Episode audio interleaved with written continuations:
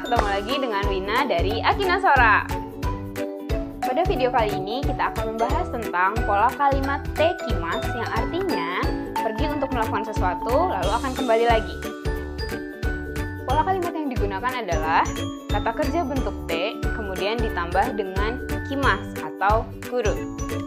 Contohnya, Choto nomimono katte kimasu. Choto nomimono katte kimasu. Yang artinya, saya akan pergi membeli minum sebentar. Nah, segitu dulu pembahasan kali ini. Kalau Minasang punya pertanyaan, silahkan tulis di kolom komen ya. Mate mas, Jenny!